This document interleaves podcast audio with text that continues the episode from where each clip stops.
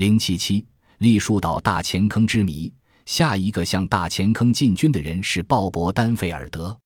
但他进军大钱坑的结果就像当年汉尼拔的大象在扎马战役中袭击罗马军队一样一无所获。丹·费尔德以其雄厚的财力和粗鲁的直率修筑了一条堤到达岛上，以便他那巨大的抓斗挖掘机开到岛上，把栗树岛的心脏挖出来。从1965年10月17日起，栗树岛变成了新斯科舍陆地的一部分。丹·费尔德的机器在大钱坑所在的地方挖了一个100英尺宽的大坑，他把工作现场弄得像个小型的萨姆战场，或者说是季风季节进行的坦克战现场。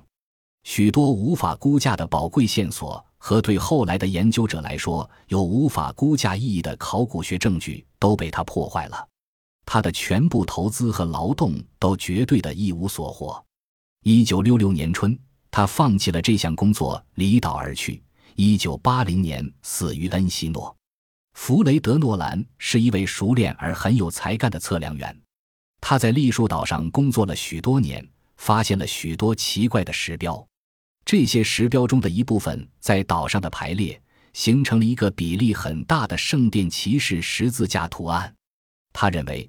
财宝藏在沼泽中的可能性比埋在大钱坑底下的可能性更大。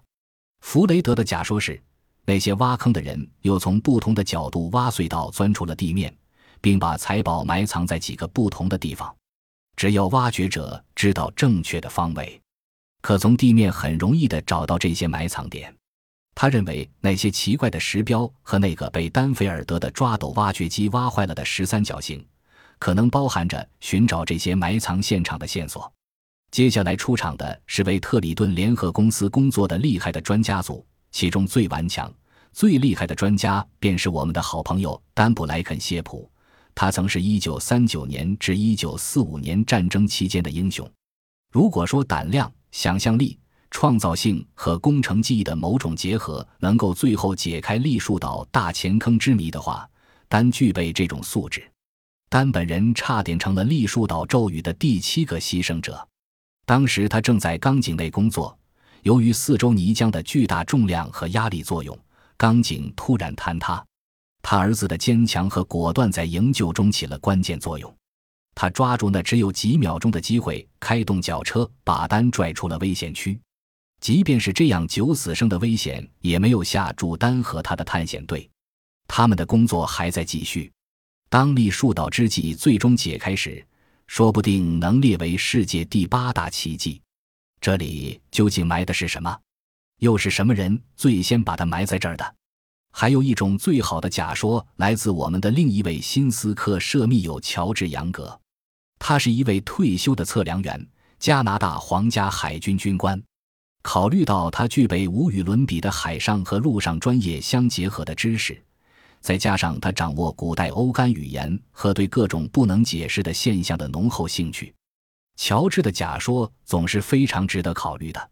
他怀疑大钱坑及其可怕的保护体系可能不是藏宝的地窖，而是一个有安全防卫的墓葬之地。如果巴里菲尔教授是对的，而且在90英尺深度发现的古石上有宗教方面的碑文的话，会不会有一批来自东地中海的宗教难民很早就发现，通过直布罗陀海峡的海路而跨过大西洋来到新斯科舍沿海呢？乔治关于盛行风、潮汐和洋流的研究说明这个结论是可行的，至少在理论上这样的航行是可能的。每隔10英尺就出现一层的立木牌则解释成是防止土落下来砸坏尸体的屏障。这里埋葬的就是那批宗教难民尊敬的领导人。那片有自己的排水系统和洪水隧道的人造海滩，也可以看成是为防止有人盗墓或对墓地有不敬行为的预防措施。钻头穿头不是藏有成箱金币和珠宝的仓室，而是存放棺材的墓室。在新斯科舍迷人的亚毛斯博物馆里，陈列着当地一位医生在海滨发现的亚毛斯石头，石头上面有用古代北欧文字刻的碑文，这说明早期的北欧海盗探险队曾在比哥伦布到达北美早几个世纪的时期成功到达新斯科舍。由此又引出这样的疑问：大钱坑所埋的会不会是北欧海盗的财宝？是不是有某位斯堪的纳维亚海王穿着他的盔甲，带着他的武器和财宝长眠于此？在确定是谁首先开挖了大钱坑及与其配套的洪水隧道和海滩排水系统时，碰到的难题是，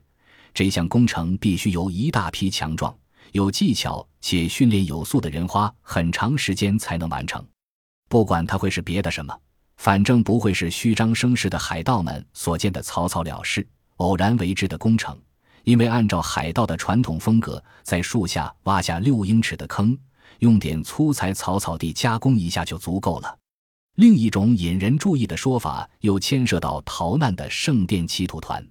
在1307年腓力四世摧毁了他们伟大而英勇的军队之后，圣殿骑士团离开了法国。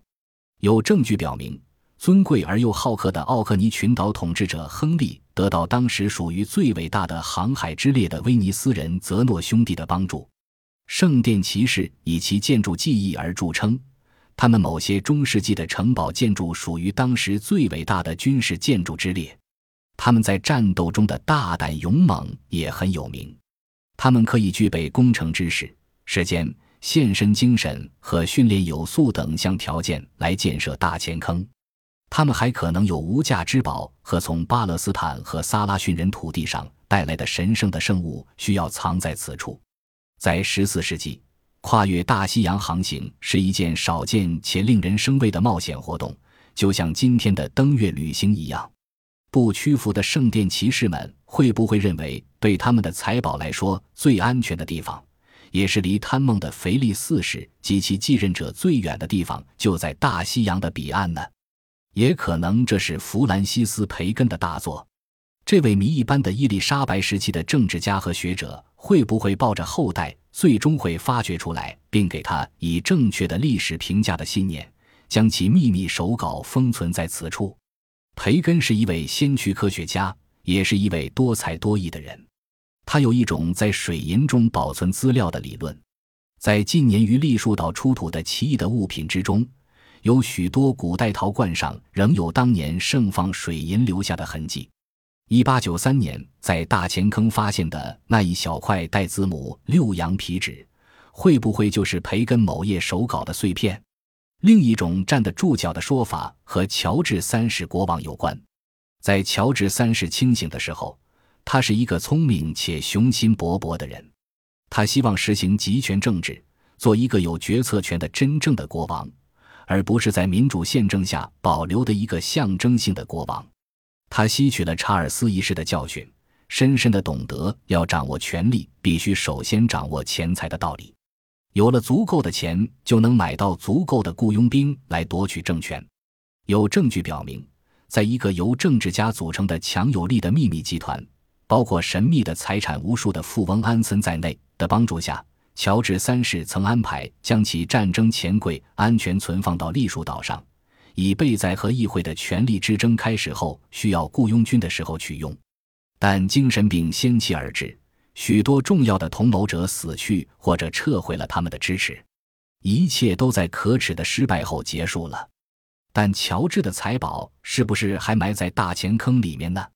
还有一种密切相关的理论认为，是18世纪中期美国独立战争中英国或法国的军事工程师修建了这座带洪水隧道所的安全地下工事，以保存军队的财务档案免遭敌人劫掠。军事工程师当然具备技艺和训练有素等修建此工事所需的先决条件。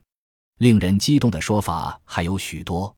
其中最惊人的说法就是，原先曾藏在法国伦纳斯村的古南极洲人的一部分财宝被越洋偷运到加拿大，埋藏在栗树岛上。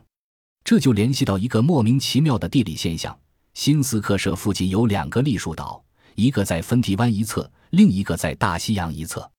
这表明那些知道这个秘密的人，几个世纪以来有决心在岛上栽种栗树，作为他们这个秘密组织的后来人识别此岛的标记。半岛上靠近2个离岛的地方都有一条河，从其中部地区流下来人海。有一些考古证据证明，尚有争论，在半岛的中部曾经有过拓居区或要塞，现在仍可找到这个拓居区或要塞的神秘的遗迹。这种说法进一步认为，这些具有重大意义和重要性的东西可能发源于古代冰河期以前的文化。这种文化被认为曾在现已处于冰层之下的南极洲繁荣一时。格雷厄姆·汉考克在其著作《上帝的指纹》中曾很合逻辑地论证过这种文化的流传过程，首先到埃及，然后由摩西带往巴勒斯坦，再后来又到罗马，再从罗马到维西高斯人在伦纳斯村的城堡。圣殿骑士们或者是其他更古老的卫士们的后人又负责将其中一部分秘密地埋藏于栗树岛的地下。有迹象表明，这些东西非常有能量，只有分开在两个地方存放才比较安全，就像把枪存放在一个铁柜里，而把弹药存放在另一个铁柜里一样。那么，在与新斯克舍紧密相连的两个岛上的栗树，是不是很久以前有人故意种上去的？这些树是不是要告诉来自那个古代世界的旅行者所在位置正确？只要逆着附近的河流上行，便可以发现拓居地，并受到他们的同宗的欢迎和保护。栗树岛之谜的最后结论尚未揭示，可能还会有人怀疑这里真会有那么重大的轰动新闻。本集播放完毕，感谢您的收听，喜欢请订阅加关注，主页有更多精彩内容。